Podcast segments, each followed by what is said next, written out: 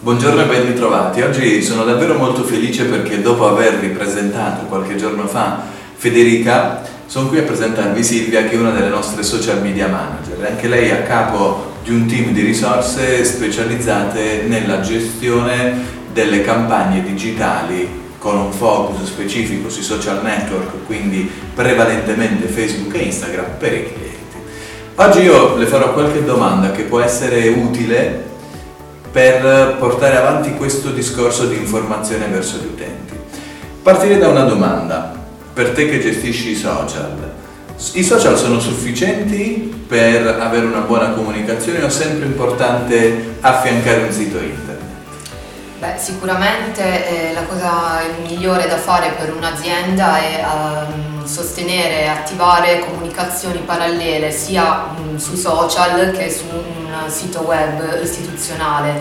Le due cose non devono, uh, non, non, possono diciamo, andare um, in maniera eh, isolata ma devono camminare su una linea diciamo, parallela e camminare insieme. Quindi, eh, abbiamo assolutamente eh, bisogno di una comunicazione eh, su entrambi i lati, quindi mentre sui social abbiamo un po' un, un linguaggio un po' più eh, informale e una comunicazione un po' più eh, colloquiale, nostra pagina, sul nostro sito istituzionale abbiamo sicuramente un, un aspetto un po' più istituzionale e aziendale. Ecco.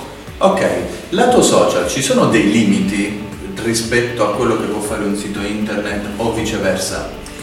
Beh, eh, sicuramente limiti a livello, a livello, grafico sicuramente, nel senso che comunque i social ti danno la possibilità di eh, postare dei contenuti sotto diverse eh, forme. Possiamo individuare un limite nel sito internet a livello di eh, diciamo, visibilità nel, rispetto nei confronti dell'utente eh, nel senso che se non effettuiamo magari delle campagne di Facebook advertising, magari certe determinate pagine del sito internet nostro non avrebbero la stessa visibilità. Uh, quindi un sito internet da solo, a sé stante, se non ha una, uh, diciamo, delle campagne che lo sponsorizzano o non ha una SEO che eh, sia diciamo, all'altezza eh, di raggiungere un determinato numero di utenti diciamo, ha, poco, importanza, poco, poca visibilità il sito internet stesso.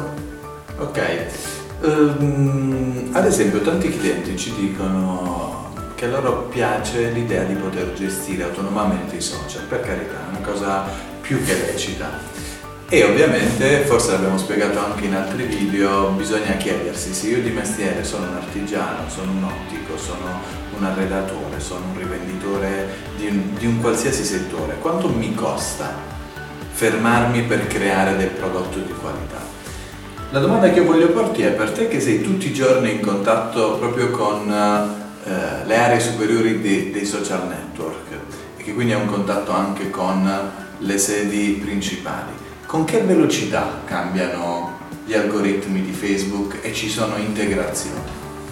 Beh, allora sicuramente è, è, un cambio continuo, costante, diciamo che se si potesse dare una tempistica direi ogni tre settimane, ogni 3-4 settimane cambiano diverse cose su Facebook, eh, ma sia a livello proprio eh, di layout, quindi di grafica, che a livello proprio eh, di piattaforma, di algoritmo, di, ehm, di, metriche proprio, specialmente se si tratta del eh, business manager. Quella è una, diciamo, una piattaforma che noi utilizziamo giornalmente che cambia davvero con una facilità eh, estrema. Sì.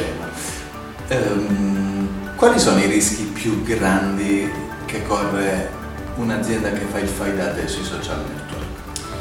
Disperdere denaro, non eh, risultare professionale agli occhi dell'utente, quindi dagli occhi di chi lo sta guardando in quel momento, chi lo sta seguendo e perdere il focus di quello che dovrebbe essere la sua comunicazione istituzionale su, su Facebook.